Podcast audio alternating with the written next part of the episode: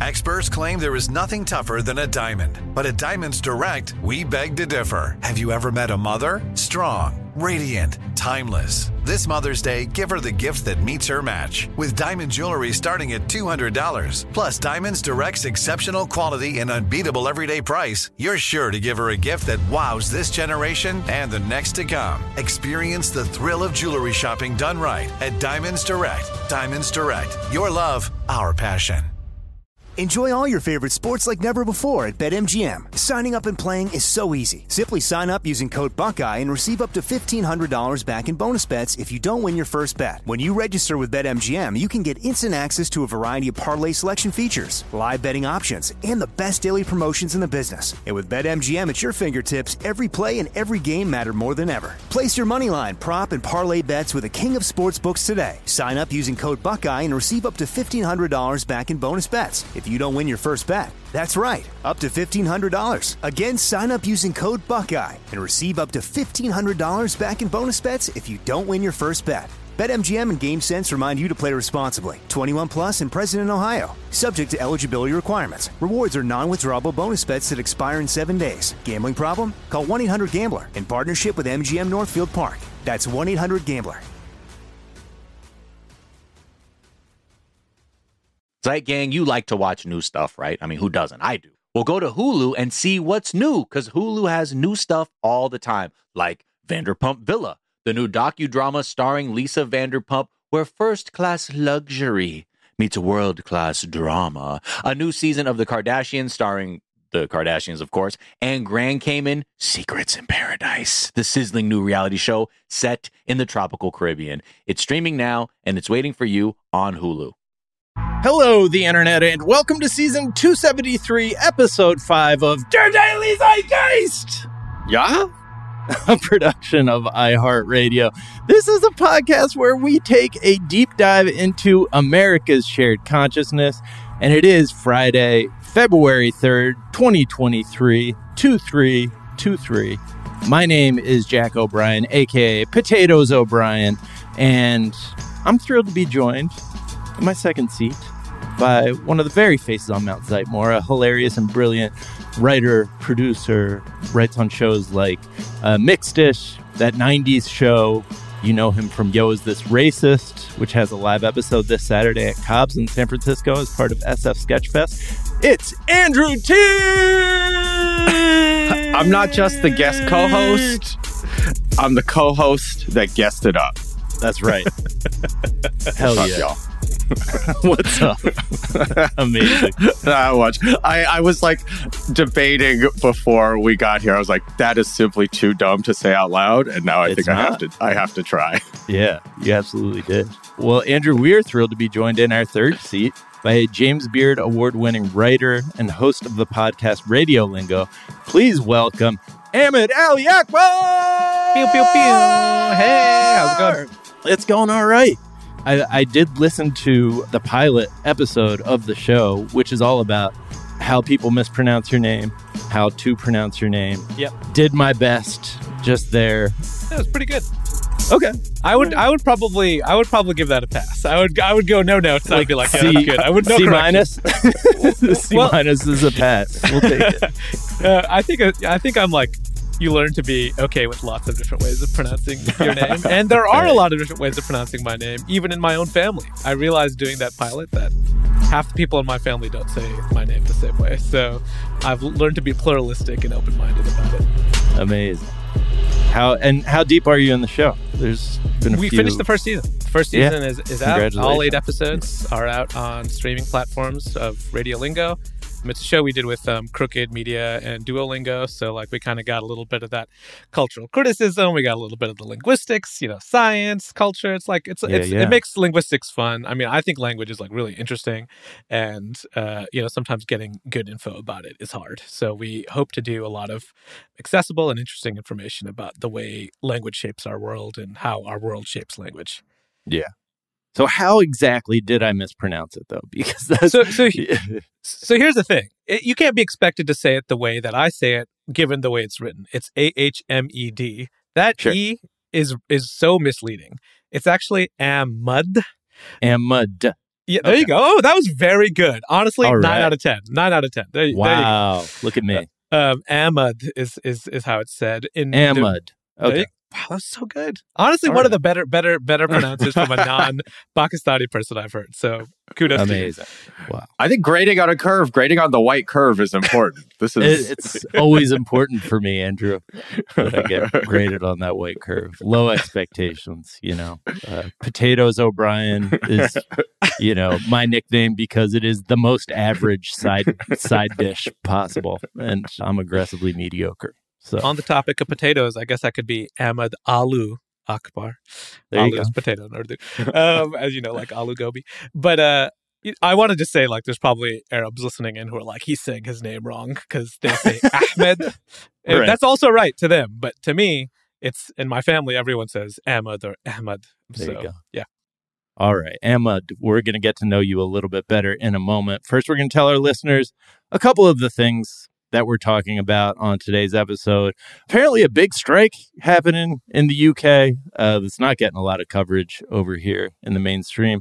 So, we're going to talk about that. We're going to talk about the civil suit against Kyle Rittenhouse being able to go ahead and just, there's some good descriptions in the suit that give you a nice, it, just recontextualize things that I, I think maybe people have lost sight of. In that case, we'll talk about Shell Oils. We we just always like to celebrate when Shell Oil reports record profits. We like to Yay! celebrate with Shell. so crack open a barrel of crude. It's another another you. banner day for Shell. that's right. We'll talk about ugly produce. We'll talk about Ticketmaster, Ticketmaster anxiety that I think everyone's having around the upcoming Beyonce tour. So we'll talk about all that, plenty more. But first, Ahmad, we like to ask our guest, what is something from your search history? I wish it was something interesting, but really what I use Google for now is just looking up things about the video games I'm playing, which Okay. currently is Fire Emblem Engage. I'm like, this game does not explain anything to you. How do I promote this character into a class that is cool and does cool things? I the game is not explaining it to me. So it's all like Fire Emblem Engage, how to promote Alear to next class. Like that's literally it. Nice. I'm I'm not a gamer. Andrew, do you does any I of- think do any of those words make sense to you? one of my they kind of do because one of my uh, I believe first appearances on this very show I was talking about how one of my favorite things to do is as a non-gamer is watch people play video games on YouTube. So I'm like more familiar. I was at my friend's house the other day and his kids were playing God of War and I knew where stuff was even though I had literally never played the game before and I think I am incapable of it. Right. You're like, you missed a chest. And they're like, Yeah. what chest? Uh, yeah, yeah. Swing you. over swing over that ledge and then fire the axe the other way. It's right there. Yeah. I really like hearing people talk about video game like storytelling and like all, all the ways that it's innovating. Again, like don't play video games, haven't played video games since uh the N64 really on a sort of consistent basis and but yeah, so, sometimes people just, you know, th- because you know playing you're sort of involved in it and I feel like there's just a level of like commitment and vividness and color that comes with uh, sometimes hearing a video game like gameplay described that that I really enjoy. Riveting. It's like being a little brother all over again. It's great. Yeah, exactly. Jack, you don't play any Candy Crush or like Wordscapes or any of that on your phone? Oh, I, I- like I got into Wordle and C- Candy Crush at various times. Yeah, but to me, I- that means you play video games. I feel Yeah. like the, the the the intense gamer bros have monopolized that identity. It's like you play games on your phone, you're you play video games. That's Yeah. that's how I see it. and I always feel bad every time I play like Candy Crush or like one of those games. I'm like, what am I doing? Where's my because the time like I think the reason I stay away from it is because the most that I've engaged in non-pharmaceutical time travel where it's just like oh I I've been sitting here for 3 hours but I have no awareness like the time just absolutely disappeared has been playing like you know Candy Crush or something like that so I want to do. I want someone to do a deep dive into those like clearly spam video games that get advertised on Instagram. Like it's like this is clearly not a thing. Like, Yeah. but th- dozens of iterations. It's amazing. Nine out of ten guys can't solve this. yeah. Can you? I'm like, oh, yeah. What what is the game that you're? You, would you mind engaging in a little uh, video game storytelling de- description and tell us about what, what was the name of the game? Fire Emblem. Fire Engage? Emblem Engage. Okay. It's I would not I would be very embarrassed to have you watch me play that game because it is embarrassing. The game before Fire Emblem Three Houses was kind of like this great like political drama in like a kind of anime high school, like medieval anime high school kind of situation, but like there was actually some smart like character writing in it. This new one is just like, you know what? It's camp. It's all camp, and your units will you'll your units will die. Like they'll actually die. Like they will be dead, and the game will not comment on it. It's like a it's a game where you like field a bunch of cavalry and like archers, and they all have like blue hair and red hair, and they like are dressed in ridiculous outfits, and you just have to send these child soldiers out and hope that they don't die and try to protect the kingdom from like dragons. It's it's really not a very cool game, but it is Sure. a, a game that I've been playing for probably like 12 years. Every time they come out with one, I play a new one because the gameplay is very good. It's a very fun game. And how are you with the? Are you, are you watching The Last of Us? Andrew, Yes, I think I I, saw on Twitter that you are. How, how's I- everybody doing with that? I That last- actually wasn't because it's the game was too harrowing. So I, I was joking about it, but I, I'm going to catch up at some point.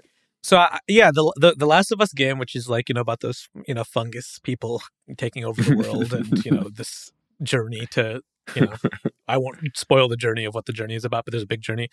The na- game was very yeah like harrowing and nihilistic. This and I was like a little um, worried about what they would do here because every zombie show likes to be the real enemy is actually humans. it's not the zombies. Like yes, we know um, humans Wait, are terrible. what? Like- but uh, this last episode they did was so beautiful. It was so so beautiful. It was about like survival, I guess, and love.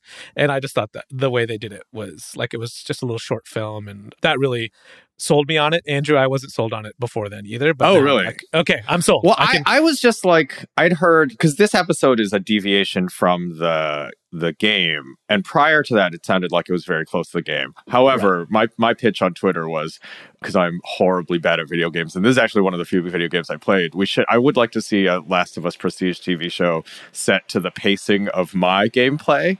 Uh, so everything takes about like four hours. They spend like like really really like unbelievable amount of time missing shooting at one zombie, one of the early ones, that kind of shit. the main character keeps dying, Keeps and dying and coming back to life. Yeah, Yeah, yeah. just like It's just like, like- looking at a pile of bolts in his hands, like "Ah, I gotta make some stuff, I guess. what is something that you think is overrated? this is a very basic high school opinion of mine but waking up early having had to i'm a i'm a new dad and for the last five weeks i have been alone with the baby and have had Wow. to every single day be the only person waking up when the baby wakes up and now that my partner's back and we're splitting the duties i'm like I don't want to go back to that. That is not pleasant for me. I know some people get a lot done there. I was waking up early and still not getting as much work done in the morning as uh, all these morning people say. Like I tried it for six weeks straight. It did nothing for me. All my work was happened after 11, 11 a.m. I'm famously on the Mark Wahlberg schedule where I wake up at 2 a.m. and get a full, full, just absurd workout in. Yeah. Just to make sure that I know that I have the mental edge over my fellow humans, aka competitors, because I view Right. everybody else as a competitor. And Yeah, Yeah. first breakfast at 6 a.m., second breakfast at 9. You know, like you, That's you cook five different meals a day. yeah, Can't podcast without the pump. That's You need to right. Get jacked. yeah, you got to get your pump on before before rolling. Yeah, no, I don't. I don't have that either. I, I I've tried it, and yeah, I, I'm mostly through the very early waking up with the baby part portion of fatherhood, but it's yeah. I just I just can't wait to sleep in until nine one time in the future and be like, wow. I, I I don't even I'm not waking up in a panic wondering what has happened that has Yeah, allowed me to sleep until nine. Right. Yeah. This might be similar to y'all's fatherhood journey, but I just have a dog who wants to go out. But I have a very, and this is you know, if this were a human being I was talking about, I think I'd be called, you know, Child Protective Services would be called on me. But I have, I get to make the choice of like, look, it's only going to be some pee. If I, I, I can, in exchange for sleep, I can know that I will have to clean up pee, and then I can make that decision then, which I guess Right. I can't do with the child. Yeah, yeah. I don't know. Yeah, we just we just we just let the pee ride with our, Yeah. with our kids. Yeah, we let them sleep in it for you know the night. Hopefully, if they sleep through the night, that's good. They had to That's have right. slept through a little bit of pee to do that, and that's actually better than the alternative um, that's, that's right some sound sleep. for them and for us. What's something you think is underrated? Here's a controversial one, I think, maybe for some people, but I think SNL.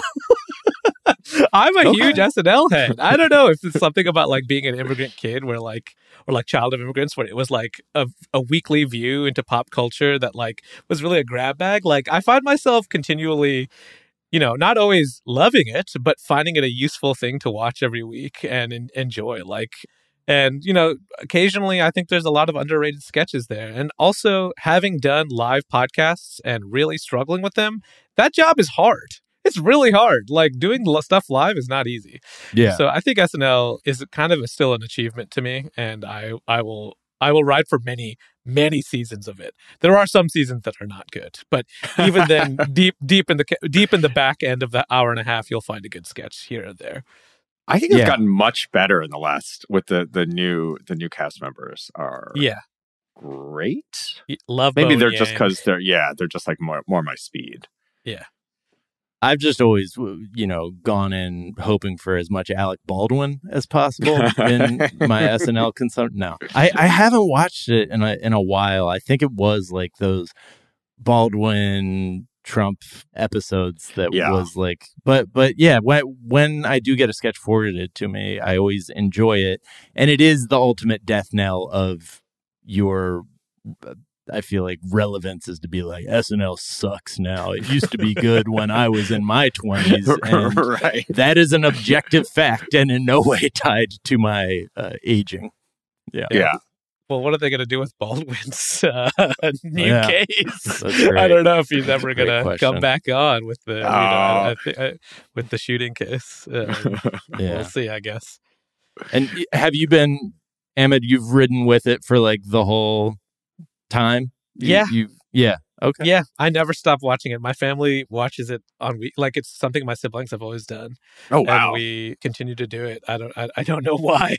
Um, I think also I'm printed on my like older sisters who are like almost ten years older than me. It was like weirdly something we agreed on, and you know, never changed really. Yeah, I and we love have some- that. yeah. Yeah. It is a nice little ritual.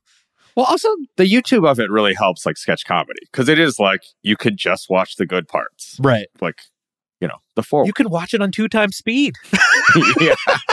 it doesn't waste an hour and a half of your time. You know what I mean? There's no commercials. You just I watch it on YouTube, by the way. I don't watch it like You don't super watch it but. Yeah, that to be fair, uh, when I mean like I actually do ask my sister. Like I was like, "Did you see the Michael B. Jordan one, which was the last one that was just on?" And we were like talking about the sketches and stuff. So Yeah. I, I love a good family like media tradition. Like I have a friend whose family just always watched 60 minutes together and they won't miss 60 minutes like no matter what. And yeah. So as somebody who's watched I feel like more SNL than anybody in that I've ever spoken to uh, having like stuck with it through the thick and thin is there a season is there a cast member that you feel like everybody slept on a season or cast member everybody slept on. Well, I was going to say a sketch that I think is really good. Can All I right. just uh, suggest Yeah, a sketch for do you to go see? Because I feel like give us a deep cut sketch. it's not really that deep of a cut, but I'll just, I'll, uh, I mean, maybe if you're not watching Medium you cut. it. which is the career day sketch with Adam Driver, where Adam Driver plays like this decrepit 120 year old father of like a teen, like a 12 year, like Pete Davidson is like supposed to be like 15, and he just comes in and like talks about, you know, what it was like growing up as like a robber baron. it's like, but the thing is, uh, he commits to the sketch so hard. You've seen Adam Driver, you know, you know, good soup, you know, like how intense he gets. He Right. brings that level of intensity to that character, and it is like also like a good example of why live is good is he, freaks everyone out in the room. He's so intense about it. Like Right. you can see there's moments where like he like stabs like a, a, a like a prop raven with his cane, and everyone jumps because like he wasn't supposed to do it. It's like that's something that's magical about SNL that like can't be done. It's like it's a weird alchemy that you wouldn't see in other places. Yeah. That's great that he does SNL because I feel like, you know, so the the super committed Yeah. well, I'm drawing a blank on the guy who played Lincoln and is famous for freaking everybody out on set. Yeah. What's what's his name? Daniel Like, The Day-Lewis. fucking Daniel, Daniel Day-Lewis. Yes. Yeah. Yeah. uh like Dan Day Lewis, as I call him. Uh never never uh like kind of we we never got to see that aspect of like his intensity freaking everybody out. So that's cool that Adam Driver does it. I commend that. I, I like when the guests are like drama kids that like really go for it. I feel like Joseph Gordon-Levitt's a great example where he's just Yeah. like he's been ready for this his entire life, and like everything is the same level of commitment no matter what. Yeah. One person that I will ride for that I think is very funny is Vanessa Bayer, who is the cast member who ha- has this like amazing gummy smile that she uses to great effect uh, on like the Totino sketch. If you remember the Totino sketches where she plays like the disaffected housewife who all the guys watching the Super Bowl like want her to make Yeah. Totinos for hungry guys. Like amazing. it's such an Yeah. amazing and unusual role like for that like she gets to you know like kind of an energy she you wouldn't see as much in sketch co- comedy that you she she does really well i feel like Yeah. she's no longer on the show she's a former cast member i really like the current cast andrew like you're saying there's a lot of new people like Ego Yeah, I think that's really and yeah. Punkie and and uh, there's a lot of new people that i like Yeah, we- weird LA people. It's the best. yeah, yeah, they really went with uh, the LA comedy scene. Vanessa Bayer's character, where she's playing the young boy who's, I think, being bat mitzvahed or bar mitzvahed, is one of my favorite things. so good that's Just such a great one of my favorite comedic comedic performances. And now See, you are a fan if you know that then you're a fan. Yeah, yeah. I just, I, uh, just not. I, ha- I've like fallen off in the past few years. So Yeah. But Vanessa Bayer currently has a podcast on our sister network, Big Money Players. oh nice So that's been very cool. i guess i'll have to listen to that if i'm writing for Yeah, vanessa yeah. How did we get weird? All right, let's take a quick break. We'll come back. We'll talk about some news.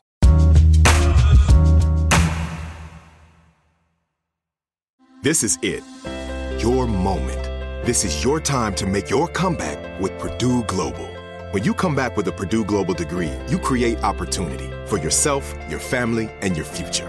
It's a degree you can be proud of, a degree that employers will trust and respect. Purdue Global offers working adults like you over 175 flexible degree programs to meet your specific career goals. These include associate, bachelor's, master's, and doctoral degrees and certificates. Purdue Global degree programs range from nursing to business to communication and more. Whatever your interest, we have the degree that will move you forward. You have the knowledge, you have the experience. Now it's time to get credit for the work you've done and earn the recognition you deserve with Purdue Global, Purdue's online university for working adults. You know you're worth it. We do too. So don't wait another second to get the degree that will take your career to the next level. Start your comeback today at purdueglobal.edu.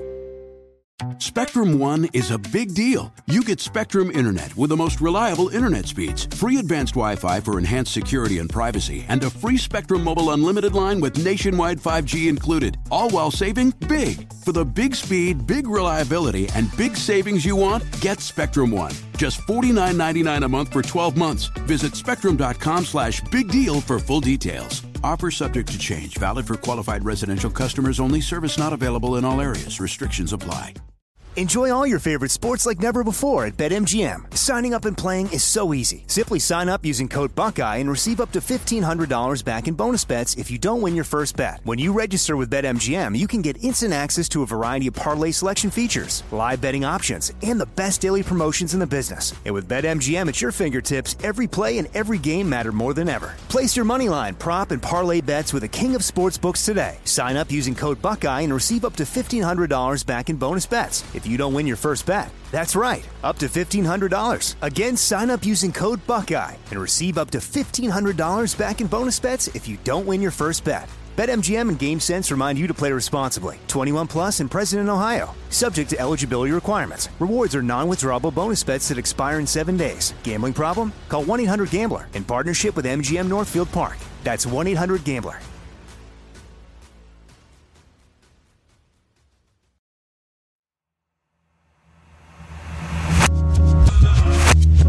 And we're back. And so, big strike happened in the UK. Teachers, train drivers joined civil servants and other workers for a mass strike on Wednesday, dubbed Walkout Wednesday, the biggest strike action in a decade, which closed 85% of schools. And this is just the latest strike action in the UK protesting low wages. There's been a wave of strikes in recent months across the public and private sectors, including Amazon workers and postal staff, nurses, paramedics, other healthcare workers are set to strike next week. And I feel like, I don't know, it, it does. Do you feel like this is being covered much in, in the US media? I, I feel like I haven't seen No. a great deal of coverage um, on this. No, it's I, I feel like like the the extra lifeblood of America is like suppressing labor and like Yes. ed- anything to do that is is what it takes to keep America running. Yeah, it really feels like a like a, f- a- an allergic reaction that we have to any any message that any Yeah. story that leads you in in a left leftward direction. Yeah. Or even yeah, or even to consider should I be striking? Like Right. that is the question they absolutely do not want anyone asking themselves in America. Yeah. Well, this is a related story, which is the nurses walkout in Montefiore in the Bronx in New York. That was Right. like I felt like that got a decent amount of coverage on NPR. Where you know, and then the other thing that was brought up was the that I saw in that story was the uh, ins- the ridiculous wages that the that the scab nurses or the travel nurses, uh, uh, whatever you would call them, the tra- the the ones that kind of filled in, they were being paid some ridiculous like hundreds of dollars an hour to to fill in. And then I think what's interesting is also when the strike is resolved, it's kind of like it's fine now. like, you know, it's not really Moving fine. It's just like the reason they're striking is because things have been so unsustainable for so long. It might get you closer to equilibrium, but it's really not where the workers want to go a lot of the times too. So it's like a little bit of both. It's like the coverage is like, oh, the strike is happening, but you know, it, it's a it's a reflection of like a longer trend of devaluing workers. And then Yeah. when it's like resolved, it's like it's usually a band-aid. It's really a band-aid for Yeah. inflation and all the other stuff happening that's causing them to, you know, want to walk out. The Amtrak strike being broken was like just fucking horrible. Just it was just Yeah, that was brutal. That was brutal. Moving along, moving along. Yeah. Yeah, Just yeah. Broke Okay. and Everything's along. good now. Yeah. Yeah. But again, like the public public opinion is in like more than half of people are in favor of the educational sector striking in the UK. Generally, there's always more public support for strikes and labor organizing in the US than I'm usually expecting based on how just kind of much Yeah. of a non-story it's always treated as in the media and it really it really feels like I don't know, like people are at a point after you know so many years of just being being like seeing over and over again and we'll kind of keep returning to this in the stories about ticketmaster and shell but that like the corporations will treat you as badly as they can legally get away with treating Yeah. you or worse. Yeah. If they if they could get away with it just quietly. yeah I mean, I think the pitch to like every worker is like, hey, you know the thing that gives you the most power against the boss that you hate? It's actually doing the thing that you like most, not working. So consider strikes. It is Right. powerful and actually good. Yeah. There was one like little viral moment where like Channel 4 earned praise by uh, showing solidarity with the workers by airing the Simpsons episode where Homer goes on strike on Wednesday, the day of the walkout. And they, but they like claimed it was a coincidence. Which is just, that like stuck out to me as weird. Like, why do you have to claim it's a coincidence? This is a thing that's happening. Don't, you know, do you have to I, like, I isn't? I mean, I guess it's I will say like playing reruns from my brief time when I worked at Comedy Central seems like much more complicated and longer thought out than I ever realized. right. So I guess Yeah. I'm saying there is a chance it was a coincidence. It was a coincidence. Okay, got it. Uh, I, you know, you never know, but like, Yeah, because that that it's just like unbelievably tedious to like which episode of The Simpsons are we playing now? Okay, we have to clear everything, every Yeah. sound cue, every yeah, that makes sense. All right, moving on to the a civil suit against Kyle Rittenhouse that a judge refused to throw out. John Huber, the father of one of Kyle Rittenhouse's victims, is suing Rittenhouse and the government, claiming that he conspired with officers to cause harm to protesters, which seems pretty undeniable. like, Yeah, yeah. Just reading like parts of the case, it's just like it's like, yeah, that that happened. That, you know, we we've kind of gotten some distance from it and the there was the case that where he was found not guilty, but like the, just the description like despite openly carrying a rifle, the complaint states that Rittenhouse was never questioned by authorities. At the time, Rittenhouse was a minor, unauthorized to possess such a weapon, and like couldn't have looked more.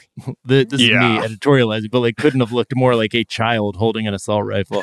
Law enforcement forced protesters into a confined area with hostile armed individuals and failed to protect the protesters from violence perpetrated by the armed individuals. yeah.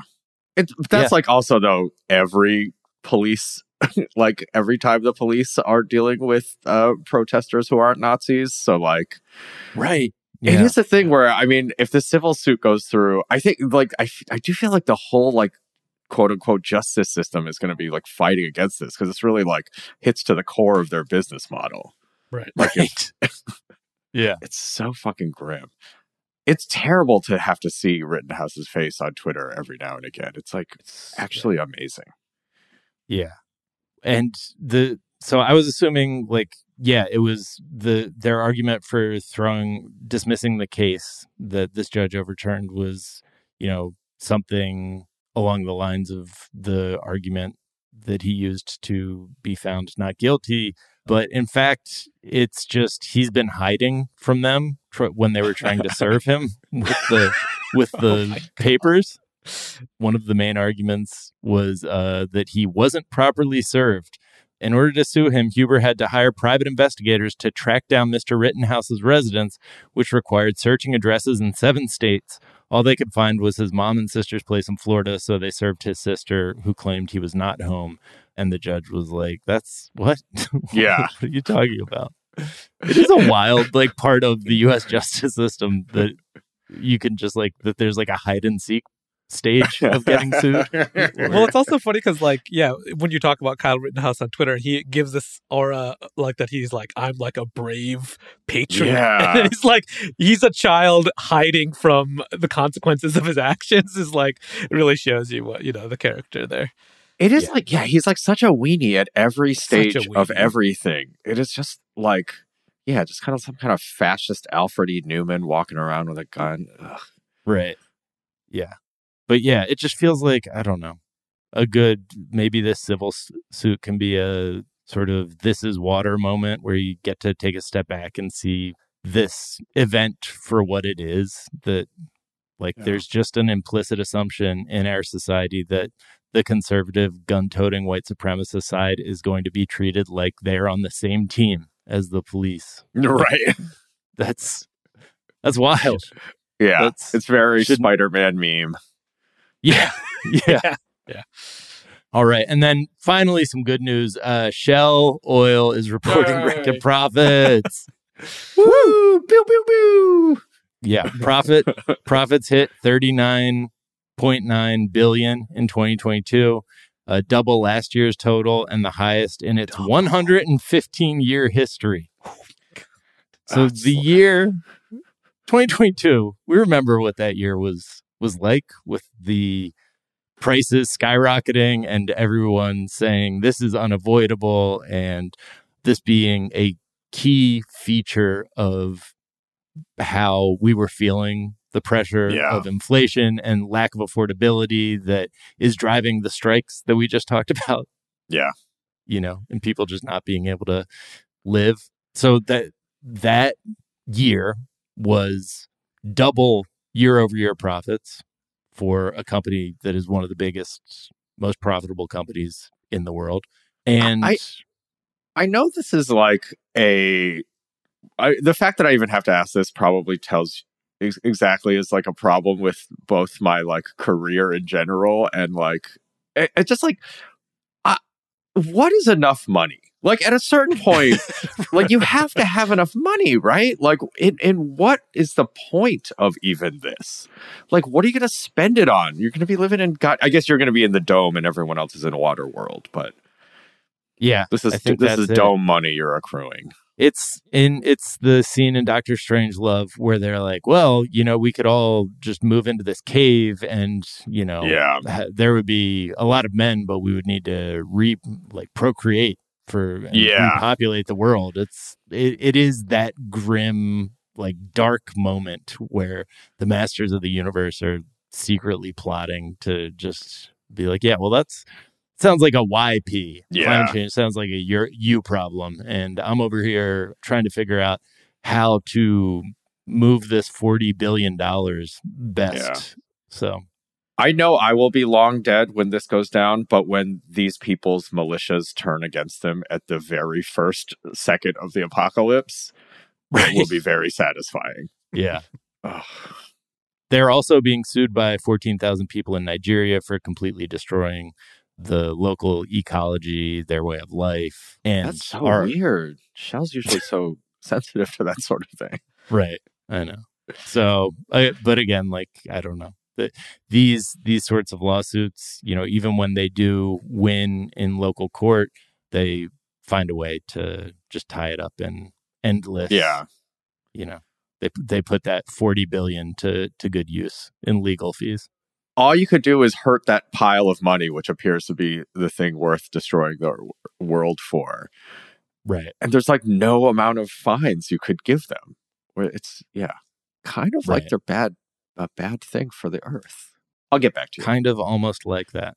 yeah, we'll we'll Google that and uh, get back to you on that one. All right, let's take a quick break. We'll come back. We'll talk about the ugly produce movement.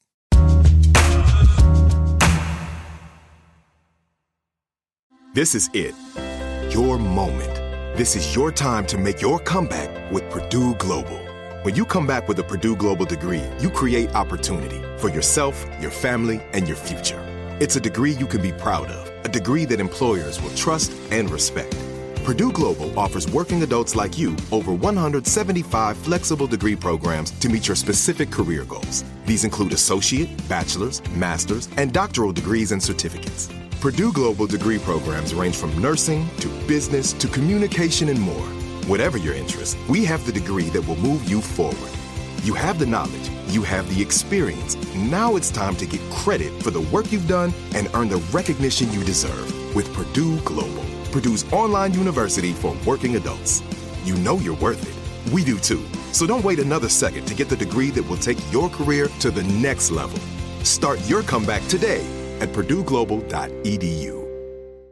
Spectrum One is a big deal. You get Spectrum Internet with the most reliable internet speeds, free advanced Wi Fi for enhanced security and privacy, and a free Spectrum Mobile Unlimited line with nationwide 5G included, all while saving big. For the big speed, big reliability, and big savings you want, get Spectrum One. Just $49.99 a month for 12 months. Visit spectrum.com slash big deal for full details. Offer subject to change, valid for qualified residential customers only. Service not available in all areas. Restrictions apply.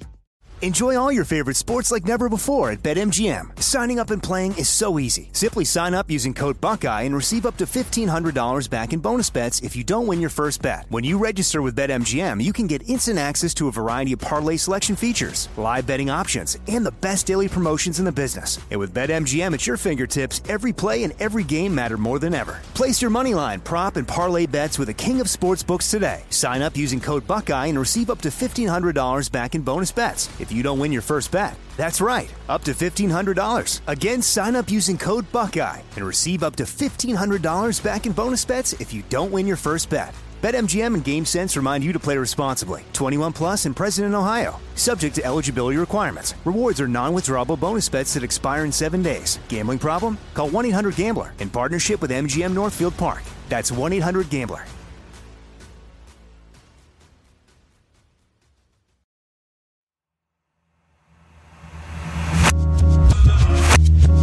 And we're back.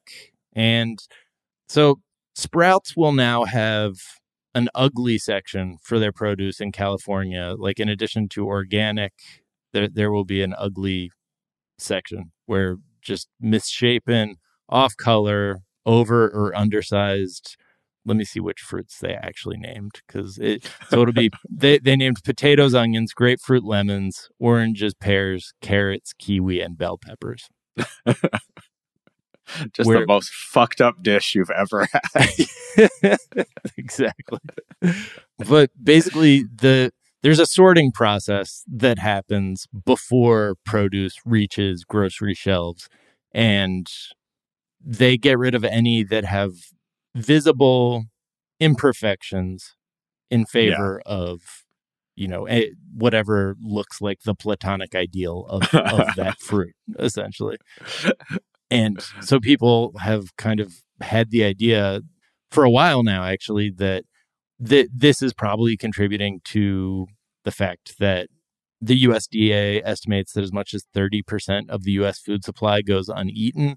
So it's we'll we'll talk in in a little bit, but so Whole Foods, a couple other places tried to start a similar movement in 2016, but like really couldn't get consumers on board and there was a recent study that said that just the natural human assumption is that ugly food is actually worse for us, even though it's Yeah. not. Like it's Yeah. completely incorrect. But a University of British Columbia School of Business study found that people assume ugly produce is less nutritious and less delicious than its better looking counterparts, which is a bummer because it's not true. I feel like it says such bad things about humanity that like our our idea of you I mean you say platonic ideal I'm like basically we can't process any food that doesn't look like a 5-year-old drew it Right. like it's like apple but it's exactly like shaped like this It's- it's Let me like- search in my emoji to Yeah, see what apple is supposed to look like. And, and typically, the one that looks the most like an apple has all the flavor bred out of it. yeah you know, like the is red delicious is absolute your like worst ab, your, your you know platonic ideal of what an apple should look like, and it's one. Don't of the get me worst. started on red deliciouses. the worst. terrible And Yeah. so, and we, I, you know, this that uh, you know article th- that I wrote about. I wrote this article about um the mango market on WhatsApp, and mangoes in America are very beautiful, and the ones that come from India, Pakistan, Asia are these like bruised, little, soft, messed up things, and you and they're like covered can be covered in black spots, and they are literally 10 times better than any like people like all Wow. your you know a- asian parents are going to be like mangoes in america aren't mangoes and they really Yeah. are when you try them it's like it's like th- they like taste like apples you know the, the tommy atkins and like all they, they don't have that kind of like caramely sweet goodness that and so like this article that i r- wrote you know back in uh, was it 2021 now or 2020 is like about how people will pay eight dollars a mango um, because they know how much better they can be and I think it com- comes down to people just uh, uh, not really being very educated about seasonality. The other thing that's crazy Yeah. about that is when I've people have heard about this, they're like, it'll be January. They'd be like, "Can I get some mangoes?" I'm like, "You think mangoes grow in January? like they do not. They only grow for a couple of weeks Right. in like you know in, in in the summer. Like they're not. A, it's a season. It's not something you can get. But here in America, you can actually get mangoes literally every month of the year because Yeah. we're importing from all sorts of different places. Yeah. uh, so on the misfits thing, I'll just say one thing, which is if food waste is the primary pr- problem, then the misfits thing is like a really small part of it because even Yes. still, oh yeah all of the stuff that's coming to the market, like they plan f- to make a profit on it to char- to charge as little as they do. That half of it is going to be thrown out. Like they just want you to, you know.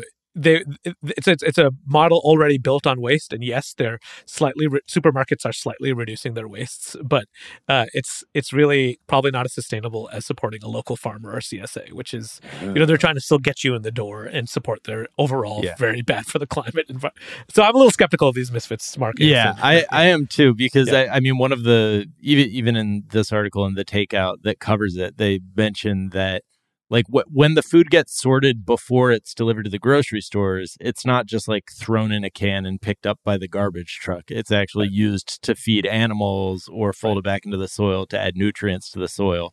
So yeah, it doesn't it doesn't feel like this is the thing that's driving food waste.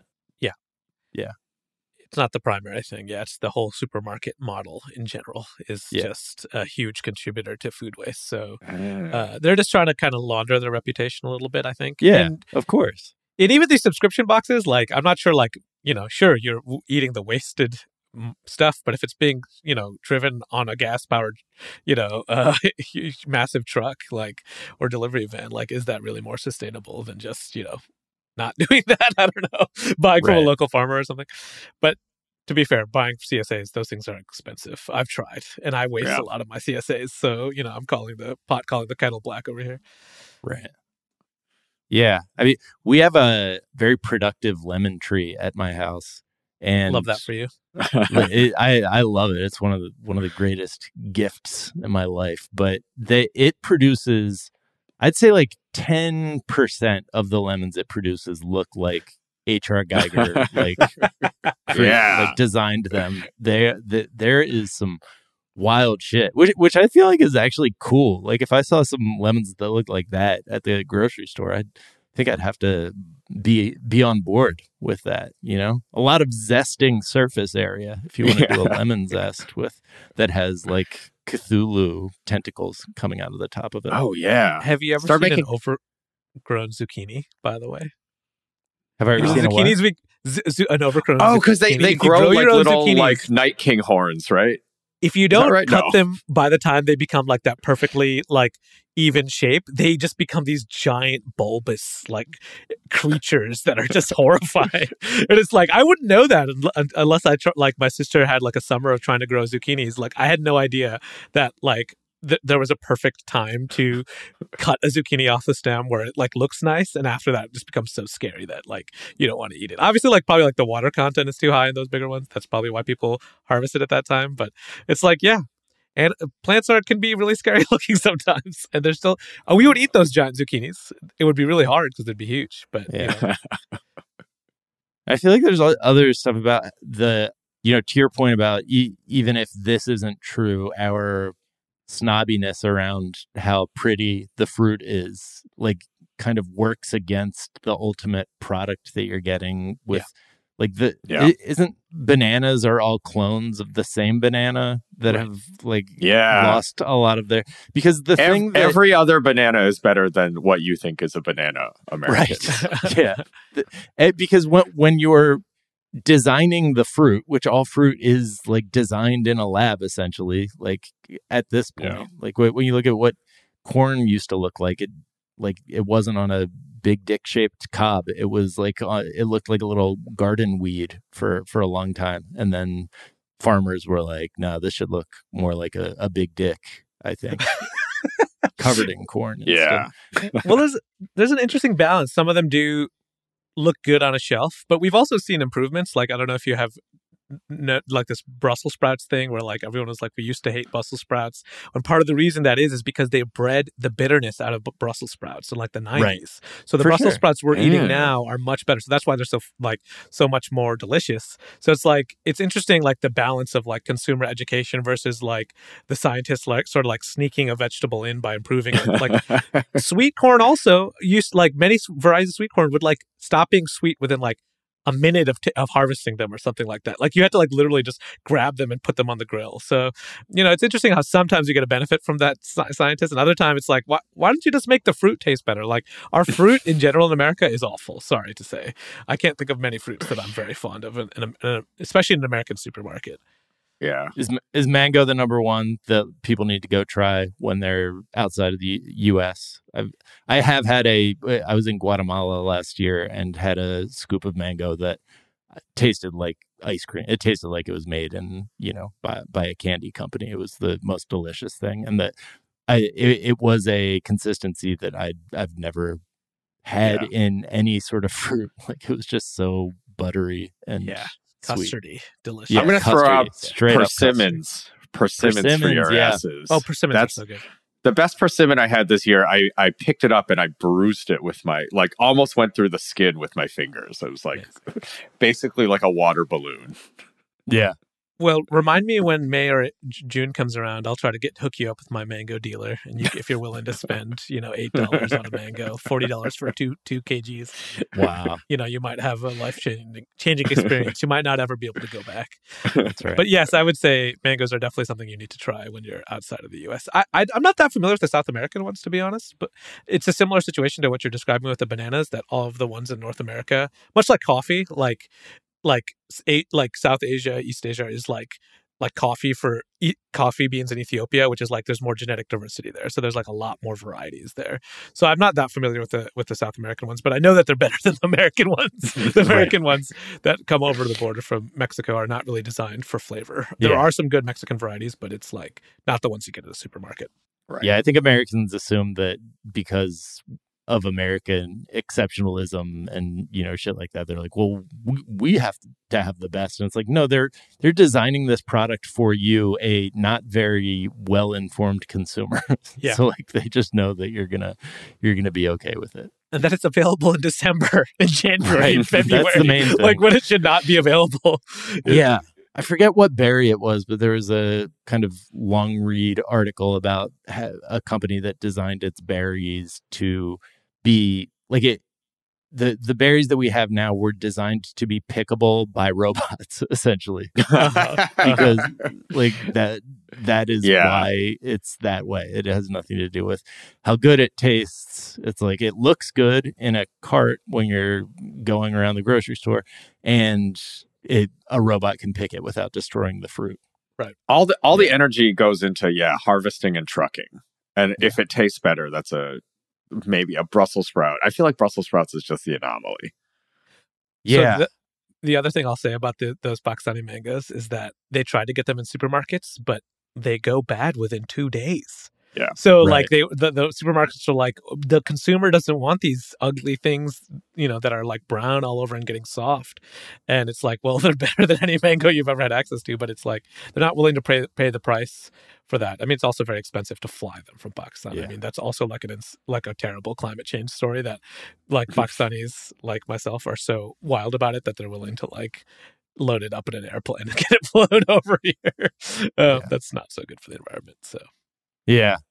That's I wonder if Brussels sprouts were it's like a story where it's just they hit such a deep dark bottom in the 80s Yeah. where everyone Yeah, was yeah. like they they were just, you know, synonymous with gross. Someone's gonna Yeah. spit this out if I try and feed it to and and so the you know, the people at the at Big Brussels Sprout like really had a come to Jesus moment where they're like, We need to actually make these taste good, I think. The You? Brussels sprout mafia was like, broccoli is over there and they're laughing at us. The Yeah. kids are eating their broccoli, But if they won't if touch us.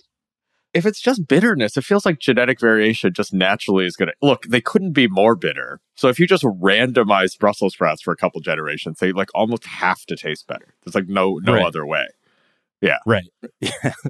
it's like they they actually had been designing them in the 40s and 50s to punish children. It turns out they were just like, "Hey, we need a food that tastes like Yeah. shit that we Yeah. make these kids. Uh, you Yeah, know, make sure they know that God doesn't love them. you know. All right, let's talk about Beyonce. Let's talk about Ticketmaster.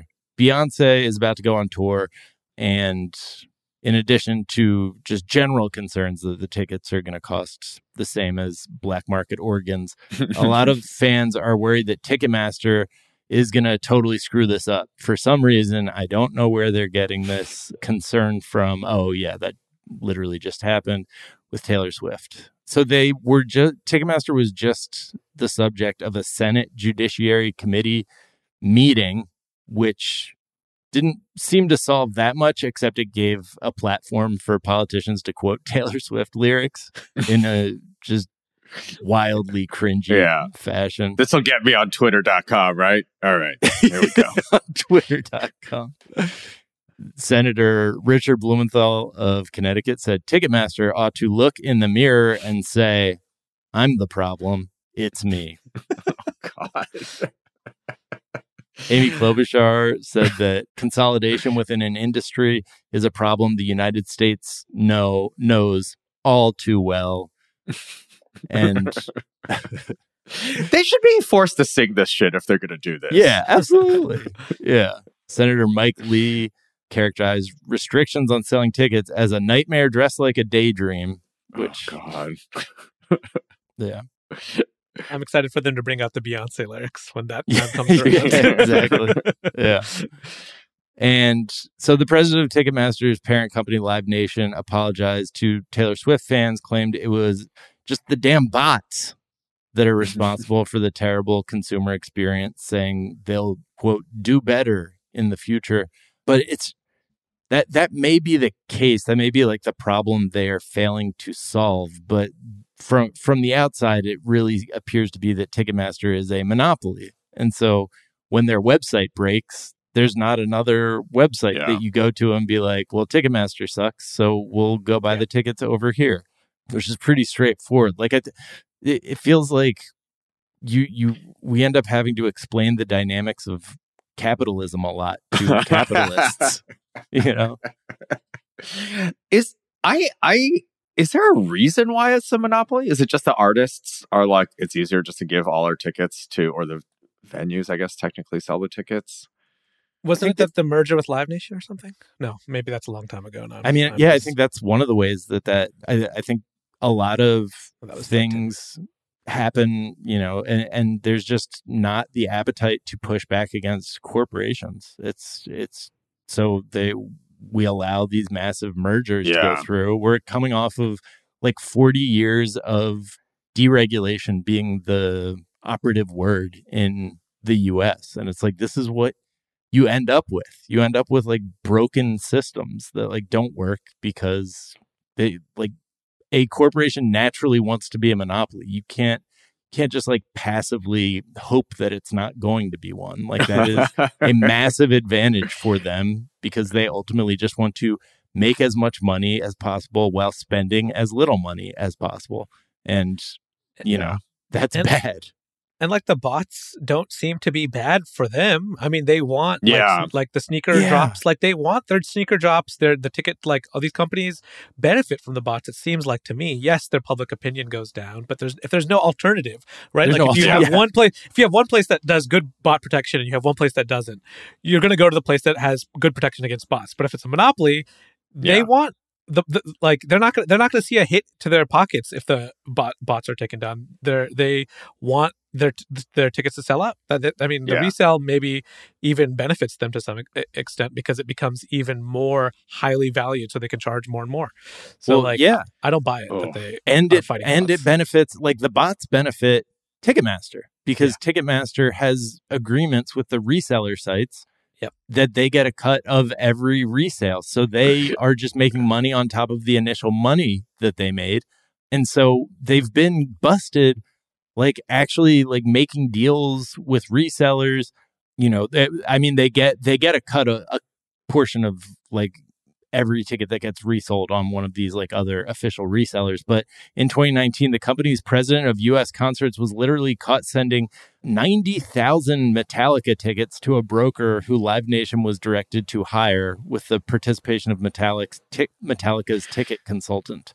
And just like we didn't notice that one because nobody gives a shit about Metallica, I guess. but like that's still, well, there's also like literally, what are you going to do? I mean, every Right. artist, every Ticketmaster, every venue, their their response to any of this is, "What are you going to do?" Yeah.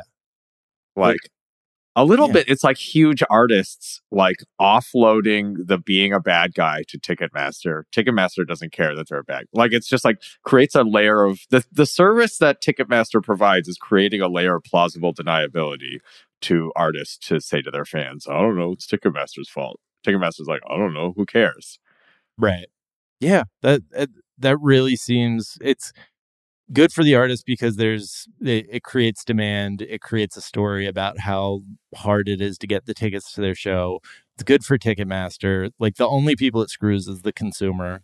And this is just I feel like this is naturally what we'll be seeing more and more unless there is a actual concerted like political movement to push back against consolidation and deregulation and like these massive mergers but we just haven't seen it in any real way Yeah, in our lifetime you know like the yeah, this this is what was happening in the like end of the 19th century, early 20th century, where like the robber barons were just consolidating all their power, and then things had to get like really fucking bad for there to be like a, a massive pushback. And it seems like that's where we're headed. Is there anyone you would brave the Ticketmaster chaos for? What would be yours that you would be willing to do this for? Probably Frank Ocean. Uh, That's a good yeah. one. Yeah, I would do it. Oh. I would do it for Frank Ocean. I really like Frank Ocean. I'm too out of it to like ever. I only ever know these things are going on sale when people start complaining that they couldn't get tickets on Twitter. Right. Yeah. Yeah. How about you? No, I think I think everybody that I would have done it for is probably not somebody that I would want to buy tickets from anymore. Let's just say the probably the Right. biggest concert I ever went to was Kanye back in the Yeezus uh, Yeah. era. Yeah. I, that was the, one of the rare times I was like, okay, I'll pay a lot of money to go see that. And now I don't want to do that anymore. So, Why? What happened? We haven't actually. you know. no. the music hasn't been so I- good. Didn't realize I live like I don't know five blocks from Dodger Stadium, and I did not realize that night that Elton John was doing whatever his like last show ever at Dodger Stadium, and I, you know, popped out to go get a taco, and literally like was just stuck on Sunset for like forty five minutes. Oh man. Oh I wow. just like, I, t- I took the turn and I was like, oh no. And then I looked on Twitter and everyone's like, going to Elton John. And I was like, well, Yeah. I guess I live here now. Yeah. This is just where my car is going to be. Yeah. You could have But I also like grew up in that like very midwestern punk ethos where it was like a place is selling more than twenty, like they're selling tickets for more than twenty dollars. Like I'm not going. Well, Yeah, that like was cool. That was right. We were right back then. when Yeah, we, we were, were. like talking about bands selling out and talking about like, you know, we're we're skeptical of Ticketmaster and there was a big like eh, fuck Ticketmaster movement and it just kind of went away. But and like the idea of sellouts just like went away at a time when I feel like we need that protection, that sort of natural fan based skepticism because Yeah. it's it's bad.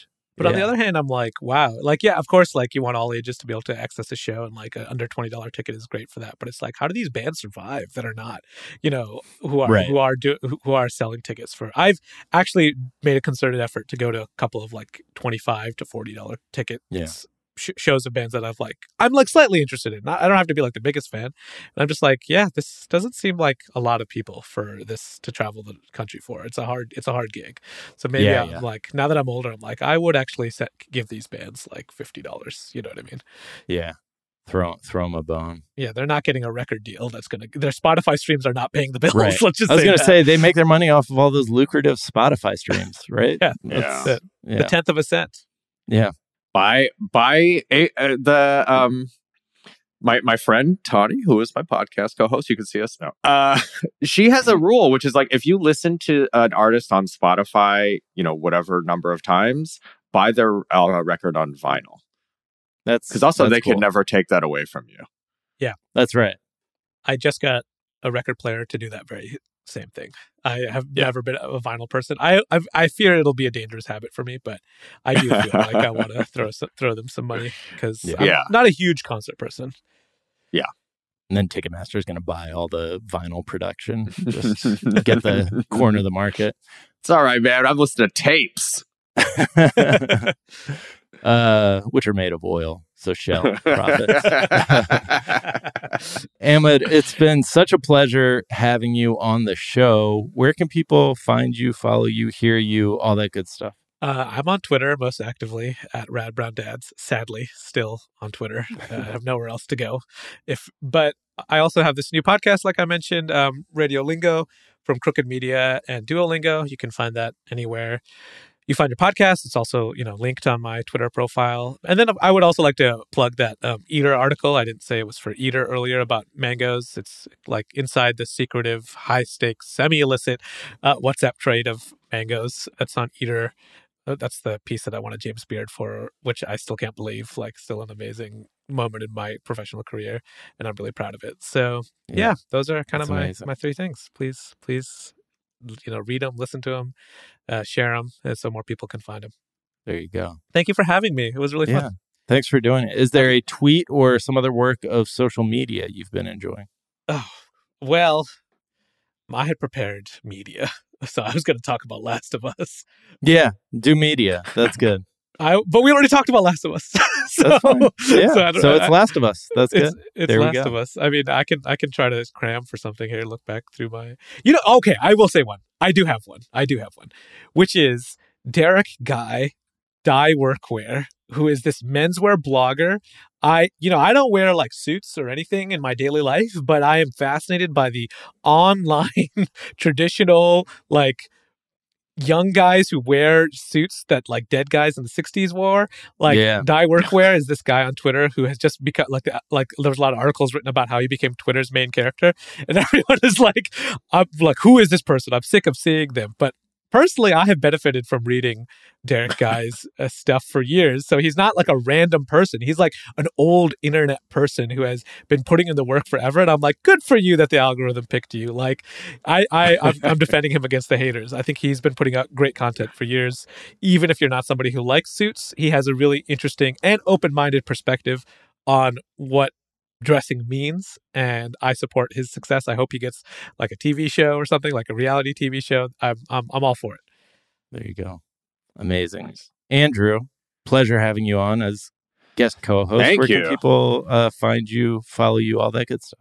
Uh, Andrew Ti everywhere, and yeah, if you know, if you if you like Yo is this racist, or I guess we've had more because my co-host uh, Tawny Newsome on the podcast Yo is this racist is also on Star Trek Lower Decks, so we uh, get some Star Trek people coming to our live shows now. There you go. Um, but uh, yeah, so if you're a Star Trek fan, if you're a whatever the hell I just did fan, and you're in the Bay Area, we're at Cobb's Comedy Club uh, this Saturday as part of FS, SF Sketchfest. And yeah, actually, I think I recommend is also fashion related. I saw this on, I think, Twitter or Instagram, and I guess I haven't fully vetted these folks, but I their website seems to indicate they're good people. There's a group in Houston called the Screwston Anti-Fascist Committee, and I just bought a shirt from them that has a picture of a crocodile eating a Klansman, and the text says "Racists ain't safe in the dirty South." And I'm so looking forward to this arriving. That's so good. love that Amazing. Um, you can find me on Twitter at Jack underscore O'Brien. Julia Claire tweeted, Can someone make a deep fake of my dad apologizing to me? I just want to see what it would look like. I think that's a good use of deep fake technology that hasn't been explored. You can find us on Twitter at Daily Zeitgeist. We're at The Daily Zeitgeist on Instagram. We have a Facebook fan page and a website, dailyzeitgeist.com, where we post our episodes and our footnotes, where we link off to the information that we talked about in today's episode, as well as a song that we think you might enjoy. Super producer Justin, do you have a song that you think people might enjoy that we could link off to in the footnotes? I do. There's this song that you may have heard uh, if you spent enough time in certain corners of the internet. Uh, it's blowing up pretty big. It's from a young Nigerian artist. Goes by Victony, V I C T O N Y. The song is called Soweto. Uh, it's featuring Tempoe. It's so good. The thing I love about this song is the versatility of it. Like if you want to feel like you're on a beach with a open top Jeep, it works for that. If you want to smoke a little bit on your couch, it works for that. If you want to play it while you're getting ready for a party, it works for that. Okay. It's it's very very uh, relaxing and it can take you to a bunch of different places. But you know, it's got it's got a nice uh, rhythm to it, so you can move your hips and uh, get into it. So that's Soweto by Victony and Tempoe, and you can find that song in the footnotes. Footnotes. All right. Well, the Daily Zeitgeist is a production of iHeartRadio. For more podcasts from iHeartRadio, visit the iHeartRadio app, Apple Podcast, or wherever you listen to your favorite shows. That's going to do it for us this morning. Back this afternoon to tell you what is trending, and we will talk to you all then. Bye. Peace. Here's something you might not know about wireless. Sometimes what you see isn't what you get. But with Visible, what you see is what you get. Switch to Visible, the wireless company that makes wireless visible. Get a one line plan with unlimited 5G data powered by Verizon. Just $25 per month, taxes and fees included. Switch now at visible.com. Monthly rate on the Visible plan. For data management practices and additional terms, visit visible.com.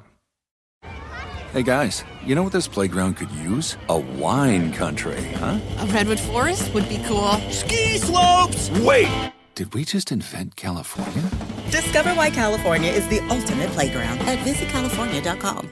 Zeit Gang, you like to watch new stuff, right? I mean, who doesn't? I do. Well, go to Hulu and see what's new because Hulu has new stuff all the time, like Vanderpump Villa, the new docudrama starring Lisa Vanderpump, where first class luxury meets a world class drama. A new season of The Kardashians starring the Kardashians, of course, and Grand Cayman Secrets in Paradise, the sizzling new reality show set in the tropical Caribbean. It's streaming now and it's waiting for you on Hulu.